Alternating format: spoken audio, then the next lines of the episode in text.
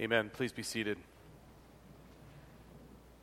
Please turn in your Bibles with me to the book of Acts, chapter 9. Today we come to this passage that depicts for us, records for us, one of the great watershed moments in the history of the Christian church. We have before us the conversion of Saul of Tarsus to Paul the apostle of Jesus Christ. The ministry of the apostle Paul produces 13 instructional books in the New Testament. Uh, you might say that these rich epistles of Paul have provided uh, the sound theology that we feast upon as the Church of Jesus Christ and have been feeding upon for these uh, 2,000 years now. Uh, the theology and the practice of the Apostle Paul's books have become very very crucial and foundational for our belief and our understanding. And here is the account of Jesus Christ meeting with Saul, turning him to Paul. And it's an amazing story. Now, it's not the paradigm for everybody's conversion. Most of us will not relate with this, uh, this the fantastic nature of this. But please see underneath it the radical change that happens from people who are enemies of God, which is everybody conceived in iniquity, and the radical change that must happen for them to be the friends of God through Christ. Um, the outward story is unique to Paul's situation. Everybody has a unique story. But the backdrop, the sovereignty of Christ, the providence of God, the power of God's effective call, it's all there for us. It's true in our own lives. And I want to especially say to those who have grown up in the church, young people, who have always heard the message of the gospel and you believed. Praise God for that. But I would challenge you that it is important that the Christian faith be more than just something you assent to. You must meet Jesus. It's not just because your parents are Christians or you got baptized here or we, you met with the elders to take communion. That's all important, outward expressions of what you believe. It, it means something. You're not enemies to God. But maybe there's a lack of vibrance meet Christ, and you'll meet him through his word as we see him today, how he meets with Paul. Thank God you didn't have to live the life Paul lived before, but ask God to give you the same kind of vibrance for Christ that Paul had. All of us should pray that prayer, but especially those who've grown up in the church and have longed to have that passion they read about in Scripture. You can have that passion as you meet Christ afresh in His Word. I read now Acts 9, starting at verse 1, and I'll read to verse 22, one of the most amazing stories of conversion ever recorded. But Saul, still breathing threats and murder against the disciples of the Lord, went to the high priest and asked him for letters to the synagogues at Damascus, so that if he found any belonging to the way, men or women, he might bring them bound to Jerusalem. Now, as he went on his way, he approached Damascus, and suddenly a light from heaven shone around him. And falling to the ground, he heard a voice saying to him, Saul, Saul, why are you persecuting me? And he said, Who are you, Lord? And he said, I am Jesus, whom you are persecuting. But rise and enter the city, and you will be told what you are to do. The men who were traveling with him stood speechless, hearing the voice, but seeing no one. Saul rose from the ground, and although his eyes were open, he saw nothing. So they led him by the hand and brought him into Damascus. And for three days he was without sight and neither ate nor drank. Now there was a disciple at Damascus named Ananias. The Lord said to him in a vision, Ananias, and he said, Here I am, Lord. And the Lord said to him, Rise and go to the street called Straight and at the house of Judas, look for a man of Tarsus named Saul, for behold, he is praying. And he has seen in a vision a man named Ananias come, come in and lay his hands on him so that he might regain his sight. But Ananias answered, Lord, I have heard from many about this man, how much evil he has done to your saints at Jerusalem. And here he has authority from the chief priests to bind all who call on your name. But the Lord said to him, Go, For he is a chosen instrument of mine to carry my name before the Gentiles and kings and the children of Israel. For I will show him how much he must suffer for the sake of my name. So Ananias departed and entered the house. And laying his hands on him, he said, Brother Saul, the Lord Jesus, who appeared to you on the road by which you came, has sent me so that you may regain your sight and be filled with the Holy Spirit. And immediately something like scales fell from his eyes, and he regained his sight. Then he rose and was baptized, and taking food was strengthened. For some days he was with the disciples at Damascus. And immediately he proclaimed Jesus in the synagogue, saying, He is the Son of God. And all who heard him were amazed and said, Is not this the man who made havoc in Jerusalem of those who called upon this name? And has he not come here for this purpose, to bring them bound before the chief priests? But Saul increased all the more in strength and confounded the Jews who lived in Damascus by proving that Jesus was the Christ. Let's bow together as I lead us in prayer. Father in heaven, please give us aid in grasping the meaning of this incredible account of Saul meeting with Jesus. Please teach us by your Spirit about the sovereignty of Christ and the far reaches of your grace in Him. Cause each of us to consider our relationship with Christ, and I pray this in His name. Amen. The account in this text is probably the most famous conversion story ever told. Certainly, probably the most, certainly the most important one. The foundation of the New Testament is the person of Jesus, without question but it's the apostles who were given by God the ability to give testimony to Christ. And Paul, of all people, was probably the most important of the apostles for that reason. Um, Jesus is the rock, but that foundation of the apostles and the prophets we find through Paul's writings. So his calling, his conversion, is so important to the history of the church and its, its expansion. I read in several commentaries the account of two scholars in England who wrote concerning Christianity, trying to disprove it. In fact, James Boice goes at great lengths to explain how this happened in the life of these men. The men, Lord Lyttelton and Gilbert West, strong in their unbelief in the 18th century. They thought they had good reason to reject Christianity, and they struck at two different pillars Jesus' resurrection and Paul's conversion, having met the resurrected Christ. In a conversation, one of them said, Christianity stands upon a very unstable foundation.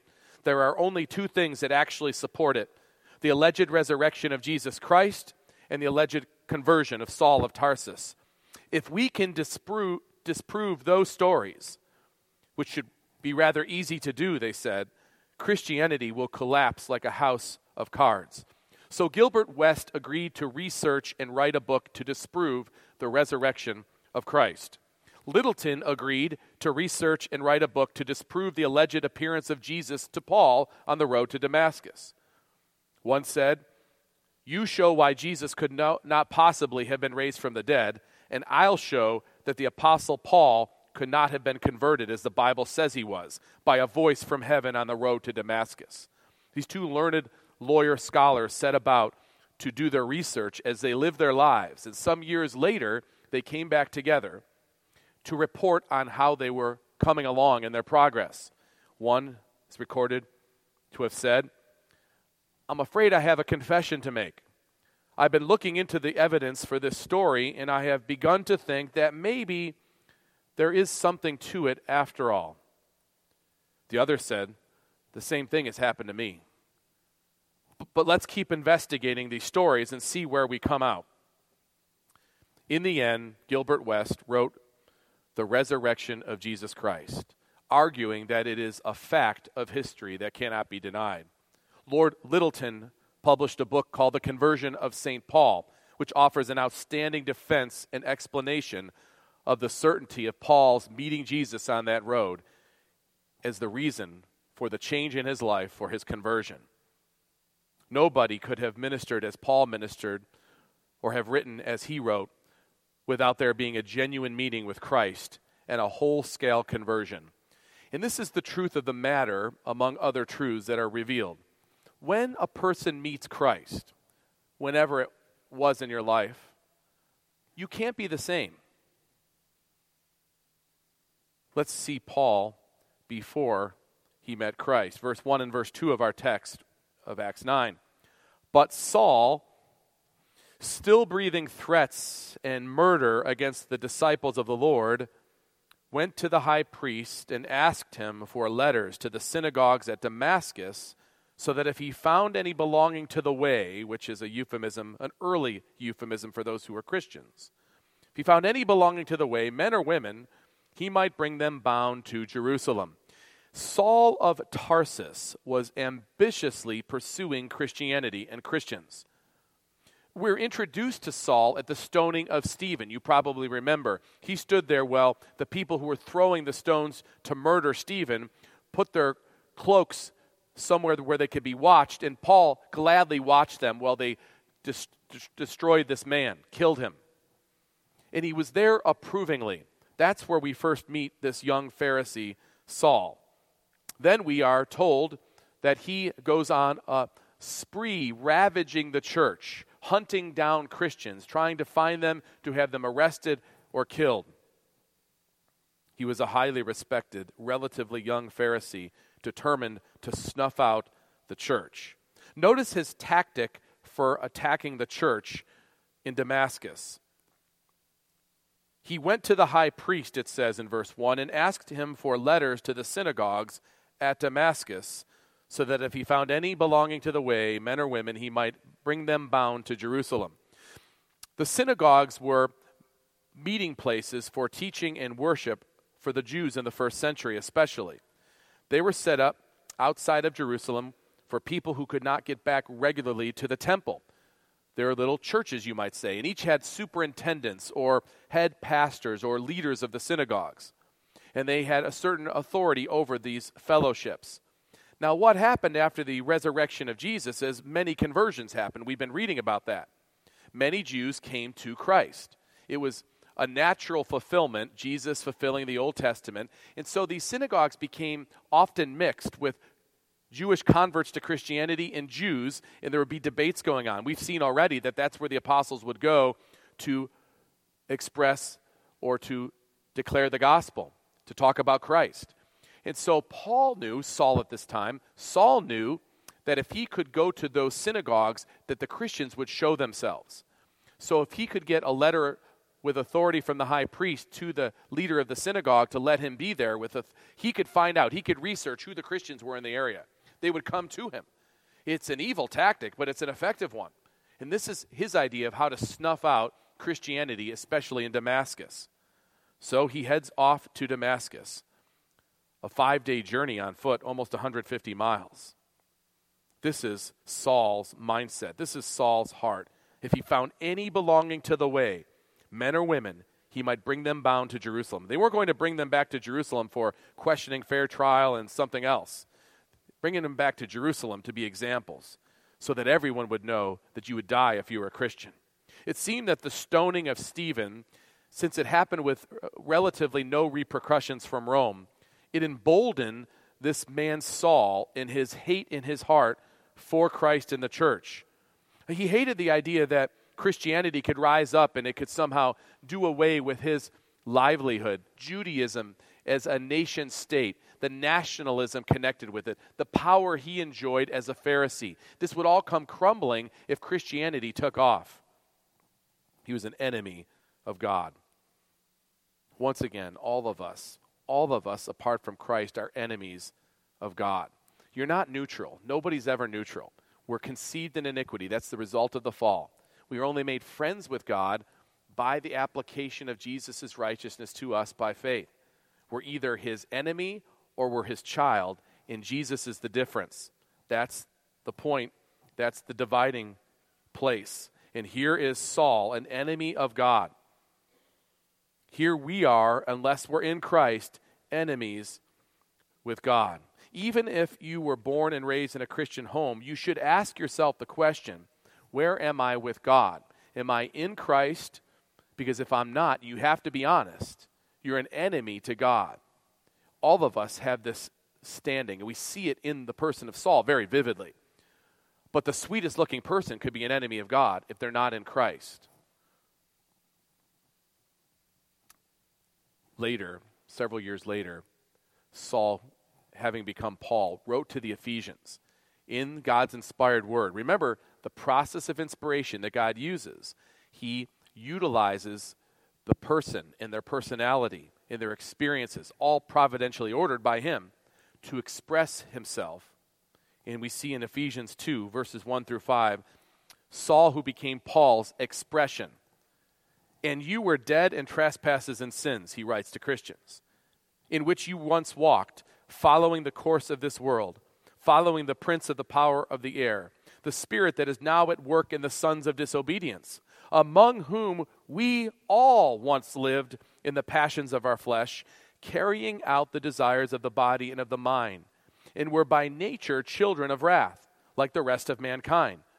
But God, being rich in mercy, because of the great love with which He loved us, even when we were dead in our trespasses, made us alive together with Christ. By grace you have been saved Paul's story of meeting Jesus happens next, and this is where, but God, being rich in mercy, reaches out to the enemy of God, Saul. Now, maybe you have had the experience where you read this passage, you've grown up in the church. I don't remember being all these things that Paul says we once all were. The test for you is not whether you were, but imagine for a moment, just try to imagine if you didn't know Christ, can't you see how you would be? Don't you realize, don't you think in the quietness, even if you've not experienced or done some of the most heinous things, you know your own heart and you know the depths of your thoughts. And you know if it were not for the grace of God, you would be the worst of all.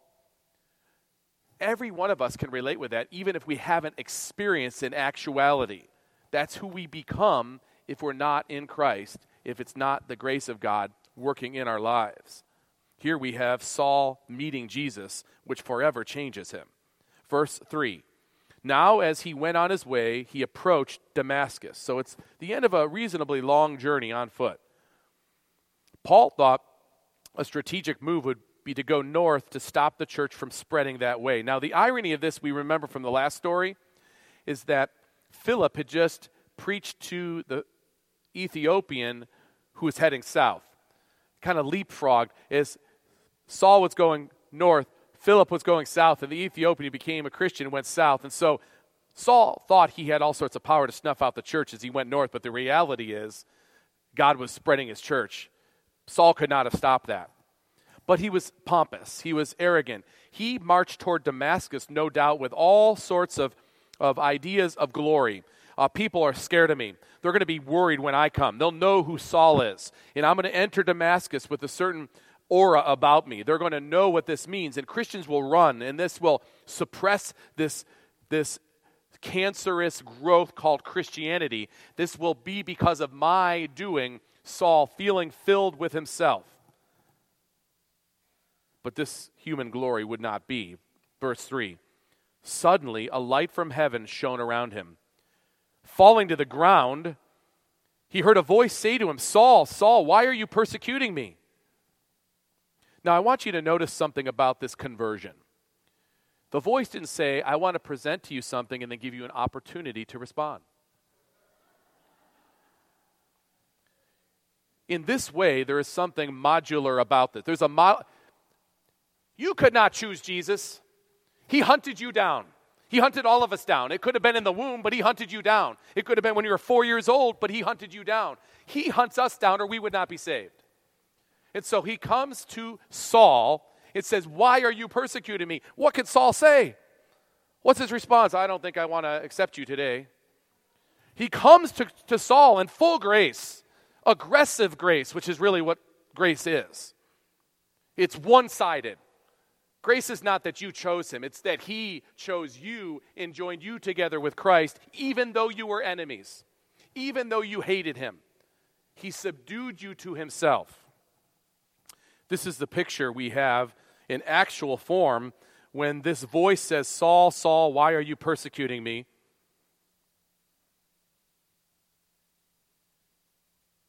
Who are you, Lord? Who's speaking to me? And here comes the answer. And please uh, appreciate what Saul had to be thinking. He had invested his life in the notion that Jesus was a fraud, that he did not rise again. He knew full well what it meant if he did. If he did, then Christianity's got to be true. Nobody's defeated death and still alive. There have been rumor of people being raised from the dead, but they died again. Not Christ. He knew how important the doctrine of the resurrection was. Jesus could not be alive, or everything he was doing was a lie, and he was killing people for this. He was making his whole life and reputation based on this. And he hears this voice Saul, Saul, why are you persecuting me? Who are you, Lord? Do you wonder, does he know? But he's hoping not. And the voice says, I am Jesus, whom you are persecuting. Jesus was alive. And Paul was wrong all the time. And the sins that he committed were compounded in his mind and heart, no doubt, because the resurrected one was standing before him. He was meeting the raised Jesus, whom he was killing people concerning. And notice very carefully what Jesus says, and it's encouraging to all of us. Jesus brings us to himself. We are in union with Christ by faith. Jesus speaks of the body of Christ being those who are redeemed to him. When someone in the body of Christ is persecuted for his namesake, he is persecuted. That's how close Christ is to us. So, Saul, Saul, why are you persecuting me? He knows what he's saying. The resurrected one is saying, through the persecution of Christians, he had been persecuting Jesus directly. There's no pause for a response from Saul. There is Jesus saying, verse 6 Rise, enter the city, and you will be told what you are to do. This man, with all the answers, with all the academic accolade, with all the power politically, with all the popularity among those people who knew who he was, those who shuddered when they saw him, he couldn't say a word. Verse 7 The men who were traveling with him stood speechless, hearing the voice but seeing no one. Saul rose from the ground, and although his eyes were open, he saw nothing. He's blinded now, he can't even see. So much for a glorious, triumphal entry into Damascus. He has to, according to the text, they had to lead him by the hand to bring him into Damascus. God humbles him and subdues him and brings him to the place he has to be to understand who Christ is. For three days, it says in verse 9, he was without sight. He neither ate nor drank. We know he prayed during this time because it says so in the text to follow. You could see him fasting now. He can't see. Everything is coming upon him now. His scholarship over the Old Testament, which was almost unparalleled, now is being flooded with the reality that it was about Jesus all along. And yes, that's joyous, but he has the weight of guilt for what he had been doing regarding it. For three days, the Lord allows him to feel that, to understand that, to start putting it together and trying to recognize that God has prepared for him something bigger than he could have ever imagined. But the weight of it has got to be heavy. He meets Jesus and he has changed now. When did you meet Christ? Because you should be different as a result. It may be inside and it's a fight to make it show, but you're in some conflict about the hypocrisy about your outward action compared to what you say you know is true. That could be the case. Maybe you just need some boldness. Maybe you're still trying to put together how your life looks different now that it's seen through the lens of Christ. I know people in our church who became Christians out of families that were whole scale not. And they may have been religious on the outside, you know, go to church at church and you know Christmas and Easter and kind of have a certain spirituality we talk about, but but whatever you do, don't make it change your life. Like don't make it reorder your priorities. And when you see it that way, when you now see through that lens, it changes everything. And now all of a sudden, they don't understand you and you have trouble understanding them. When you meet Jesus, you don't see anything the same. We meet him every time we open up the Word. The Spirit of God works with the Word of God to give us assurance that what it says is true, that Christ is real, that he is ours and we are his. When did you meet Jesus? We're meeting him now. We're hearing from his word. We'll partake of his sacraments. We're fellowshipping with other believers. These are times where we grow in the reality of the presence of Christ in our life so we know when we feel alone, we're not alone. Christ is with us. And immediately, Saul, who's yet to be named Paul yet, starts growing in his new relationship. Verse 10. And by the way, verse 10 introduces the greatest unsung hero of the Bible, I would say. Um, maybe his name Ananias, because it's similar to the other Ananias, is the reason why you don't hear as much about him, but this guy's a hero in my mind. There was a disciple in Damascus named Ananias. So he's a Christian there living in Damascus. It's a ways from Jerusalem, so he's figuring I'm out of harm's way. But word had gotten out about Saul. Everyone knew who Saul was. The Lord said to him, Ananias, in a vision, Ananias, he said, Here I am, Lord. What, what is, what, Lord? What do you want?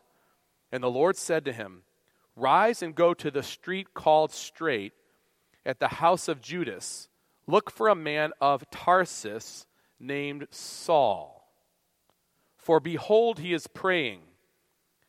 He has seen a vision of a man named Ananias come in and lay his hands on him so that he may regain his sight. Ananias has got to be putting two and two together. I'm Ananias. But that's Saul. I know who Saul was. I know who Saul is. Certainly, the Lord could not be asking me to go do that. This is a guy who kills people. Please don't let it be me that has to go talk to him. He's got to be thinking. And I don't think that's just uh, unfounded conjecture because look what he answers, verse 13. Lord, I have heard from many about this man, how much evil he has done to your saints at Jerusalem. He could have, Ananias might know widows because, because of Saul. Ananias might have been personally impacted by the devastation and persecution and oppression of Saul. Verse 14, and here in Damascus, he has authority from the chief priest to bind all who call on your name. Ananias is understandably hesitant to follow God's instruction. Are you ever hesitant to do what you know God's telling you to do? I know I am at times when I know what He's calling me to do, especially when it comes to being a witness to His name. But here's the thing, brothers and sisters. He's not asking us to go talk to Saul, He's given you your family right around you, He's giving you your coworkers, He's giving you your friends, He's giving you your neighbors. He's giving you your friends on your sports team or in your dance team or in your band or in your drama, whatever you're meeting people. He's giving that to you. He's not asking you to go talk to Saul of Tarsus.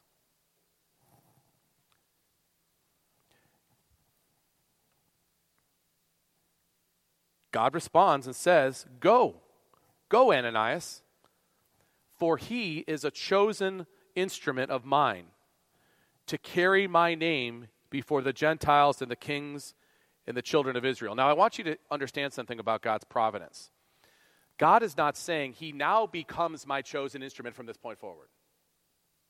The providence of God oversaw even the wicked Saul before, developing him into the person and instrument he would be. Now would be the point of demarcation. But he had always been a tool in the hand of God, built up by his providence to be unleashed at this moment. And here is Ananias, appointed by God to come and tell him of God's calling upon him. Verse 16, for I will show him how much he must suffer for the sake of my name. So Ananias departed and entered his house. He knew he had no argument with God. He must do what God called him to do. And he heard what God said that Saul would be called to great suffering for the name of God. But it was God's appointment, he was his instrument, and so Ananias departed and entered the house. Much of this book is about Christians being witnesses for Christ. I pray that one of the results of our study of Acts, which I said from the beginning, is descriptive of what God did in redemption history. It's not all prescribed exact actions we follow as models. We recognize that. The epistles give us more clarity about the things that should be the norms of the way the church functions. Acts describes a very unique period. But I hope what we gain from Acts is a boldness about proclaiming Christ wherever He has placed us by simply sharing with people how they can be right with God. Ananias entered the house, verse 17, and laying his hands on him, he says something profound. Don't miss this. He goes to Saul, the murderer, who he's never, to our knowledge, met face to face, and says, Brother Saul. Brother Saul had no chance to prove his brotherhood. Brother Saul had done nothing to earn his right in any family. Brother Saul had no familial right with Ananias on any level we can explain except one he was a brother in Christ. And brothers and sisters in Christ are only united because of the righteousness of Jesus, not because something we earn. It's, it's, an un, it's, it's unlike any other familial relationship we can imagine, any other association we can imagine. It's the only one that is solely bound in someone else. And that's why it's so tight because the someone else is perfect. The someone else is the righteous one. The someone else has paid for our sins. We all have that in common. And we are really brothers and sisters in God's grace in Christ. And grace is his favor shown to us who really deserve his wrath. So we could say brother or sister to one another in a way that the world will not understand. Because it's not a fraternity, it's not a biological family, it's not a sports team, it's family in Christ. And he goes to this man who was a murderer, but God said was my chosen vessel to spread the gospel, and he lays his hand and says, Brother Saul. This isn't Brother Saul, fellow Israelite. This is Brother Saul, brother in Christ. The Lord Jesus, he says, who has appeared to you on the road by which you came, has sent me so that you may regain your sight and be filled with the Holy Spirit. And immediately, something like scales fell from his eyes, and he regained his sight. He rose and was baptized. He's identified with Christians immediately. He is converted. I mean, he is convinced. He knows this. And he is the persecutor of Christians now, is baptized into the body of Christ. Identified for all to see. Taking food, he was strengthened. This is a beautiful picture. It's a physical one, but it's used in Scripture in other places. Going from blindness to sight is descriptive of conversion or our coming to Christ. In maybe you've experienced this, but there was you grew up in a church and you heard the Bible open, but it didn't mean anything to you, or people tried to tell you what the Bible said, it didn't make sense. Then at some point, now it makes sense. Now you understand. Now you see with different eyes. That's the scales that God supernaturally takes away. You have scales as a dead person, and that's who you are apart from Christ. Dead in trespasses and sins. You cannot see beyond this temporal life. Not in any reality. We make up some reality to explain what might happen after death, but we're really dead to it.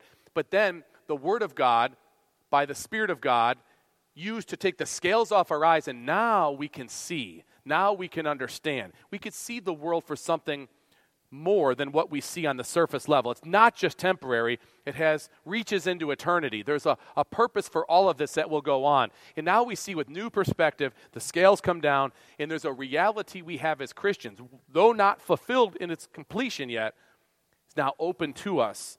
And we see, and the gospel, the way we're right with God, becomes paramount. Because we know people have to see this and understand this and know this. Immediately, verse 18, something like scales fell from his eyes. He regained his sight. He rose, was baptized, took food, and he was strengthened.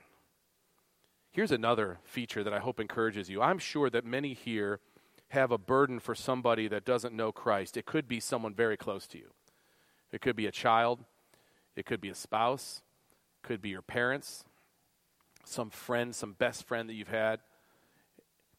Maybe it's someone that you just think they're unreachable. There's no way they'll come to Christ. Of all the things we learn from the story, can you not see with me? If God could bring salvation to Saul, the murderer of Christians, the enemy to Christ, if he could bring salvation to Saul, he could bring salvation to anybody. We see the life that is renewed now, just in brief, and we'll see it in fullness in the rest of the book of Acts. But if you look at the second part of verse 19, we see this new life in Christ starting to be exemplified in the life of Saul immediately. Um, there's no delay in his initial witness. Now, we know some years go by, three years go by, according to Galatians, which is probably the first book Saul, wrote, Saul becoming Paul wrote. Um, so, three years before he heads off into missionary journeys and starts writing the epistles. But immediately, verse 19, for some days he was with the disciples, and immediately he proclaimed Jesus in the synagogues saying he is the Son of God. Now, notice two things. In verse 19, what does he do right away?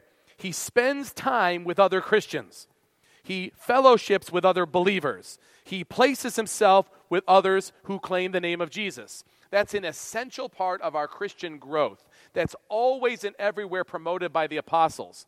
Jesus himself exemplified it in his life on earth, and then the apostle right away becoming a believer is with disciples for discipleship, for encouragement, for strength, for courage. All the reasons we need to be in the body of Christ.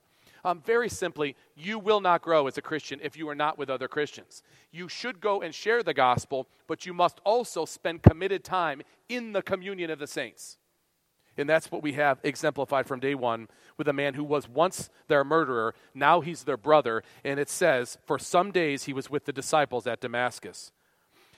Doesn't take long for Saul. Immediately he proclaimed Jesus in the synagogues.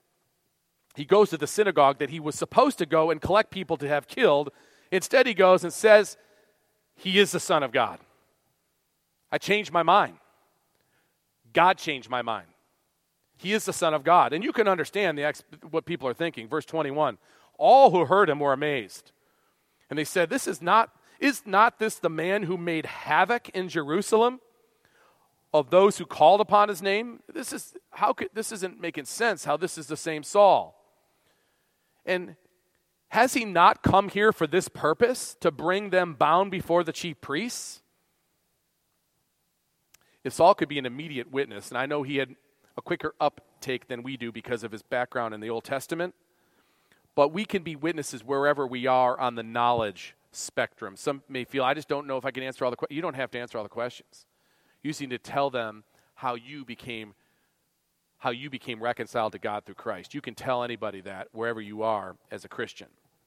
Verse 22 Saul increased all the more in strength and confounded the Jews. They were just completely confused. The people in general were seeing it and saying, How could this be the same Saul? Now, the Jews, the officials, usually when it says the Jews, it's referring to their leadership body.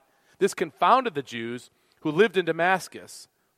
Because why? Because now he was not just telling him he's the Son of God, he was proving that Jesus was the Christ, and boy, would he be powerful. I mean, if he's plugging Jesus back into the Old Testament revelation, imagine you couldn't get a word in with Paul later in his ministry. Imagine when he's just realizing this. He's just laying out how every book of the Old Testament points to Christ, to Christ, to Christ, and Jesus is the Christ. I mean, what are they going to say to this guy? See, this is the beauty of God's providence. By using Paul, himself a Pharisee, the Pharisees can't take him. And he comes at it with this this a fierceness about the truth as he proclaims Jesus as the Christ. God's providence at work long before we recognize his hand upon Saul, but now it's unleashed. Earlier, I referred to the work of Lord Lyttelton as cited by Boice in his commentary and John Stott as well. So, the reason Lyttelton finally decided this had to be true, that Saul really did meet Jesus on that road, it was coupled with the fact that he recognized that no one doubted that there was an Apostle Paul who wrote these books. I mean, there are some desperate scholars that will try to pick away at that, but the textual criticism and the history of it's too strong. So his point was well, if, if Paul really is, is a, was a person, he wrote these books, it can't be that he met Jesus and he was anti supernatural in his thinking, Lyttelton was when he started. He said, well, there's, there's one of three possibilities that argue against him actually meeting Jesus. And these were the, the possibilities. First, maybe he was simply an impostor, imposter. He was a charlatan, someone who's just trying to trick people into following him. Maybe he just was crazy, just a crazy person of such high intelligence that he couldn't put it together. He was losing his mind, and he was an enthusiast, as the way Lyttelton wrote it in the Old English, which wasn't a positive term. He was basically a lunatic who was preaching these things or saying this happened to him, that he met Jesus like this. Maybe he could have been deceived by others who wanted to subdue him from his persecution. They tricked him into thinking that they, he met Jesus. Well, was he an impostor? Did Saul lie about meeting Jesus? The problem with that is what motive would Saul, the popular and up and coming Pharisee who was, had everything you can want, power and riches, what would he gain from doing this about face and making up a story like this? He didn't travel alone, and no one ever argued against what happened. His conversion put him squarely in the crosshairs of Judaism and Rome. He went from being the one who brought suffering to suffering great loss because he identified with Christ. It makes no sense that he would be faking his meeting with Jesus. Was he crazy? When you read the 13 epistles of Paul, do you read a crazy person? Now, he admits in some of those epistles, people think we're crazy because we trust in Jesus. We believe in the resurrection. But he says so in com- the, in such cogent, rational, logical terms, to the point where the book of Romans is still used as a descriptor of a, a wonderful logical defense. This is not a crazy man who's saying that he met Jesus. He, he, he doesn't speak in those terms normally. Was he deceived by others? Can you imagine this? How did they set up the bright light on that road? How did they set up the voice from the? I mean, was it the Wizard of Oz kind of thing behind the curtain? One of those things? I mean, it's silly to, that they would be able to come up with such a ruse, such a hoax. What would make him blind for three days to have his sight restored? What kind of technology would it take to pull off something of this magnitude? Clearly, he wasn't deceived by others. That word would have gotten out. Remember what we did to that? Impossible. Lyttelton summarizes in his book I shall then take it for granted that he was not deceived by the fraud of others, and that what he said of himself cannot be imputed to the power of that deceit, no more than to willful lies or because he was crazy. It follows that he really experienced this conversion, and the cause of this conversion was because of the power of God. And therefore, the Christian religion is a divine revelation. It must be accounted for by the power of God. God reveals himself to us in his Son.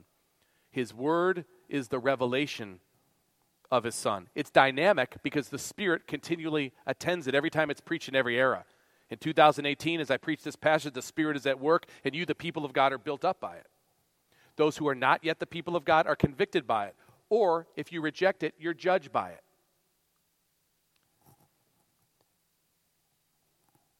If you've met Christ, you will not be the same.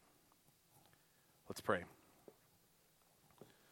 Lord, I pray that you would give us great, great love and appreciation for what you have given us in your word. Pray that you, by your Holy Spirit, would enliven us to study and read it more, and then also give us opportunity and boldness to, with love and compassion and honesty, share with those that we love the message of your gospel. I pray, Lord, that you would also give us encouragement about those folks who we long to see come to Christ, that we think to ourselves, there's no way they'll ever come to Jesus.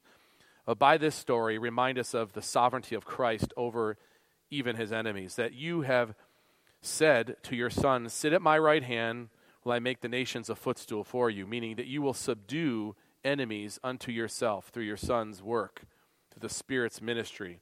Lord, give us great Uh, encouragement from this. Give us boldness. In Jesus' name, amen.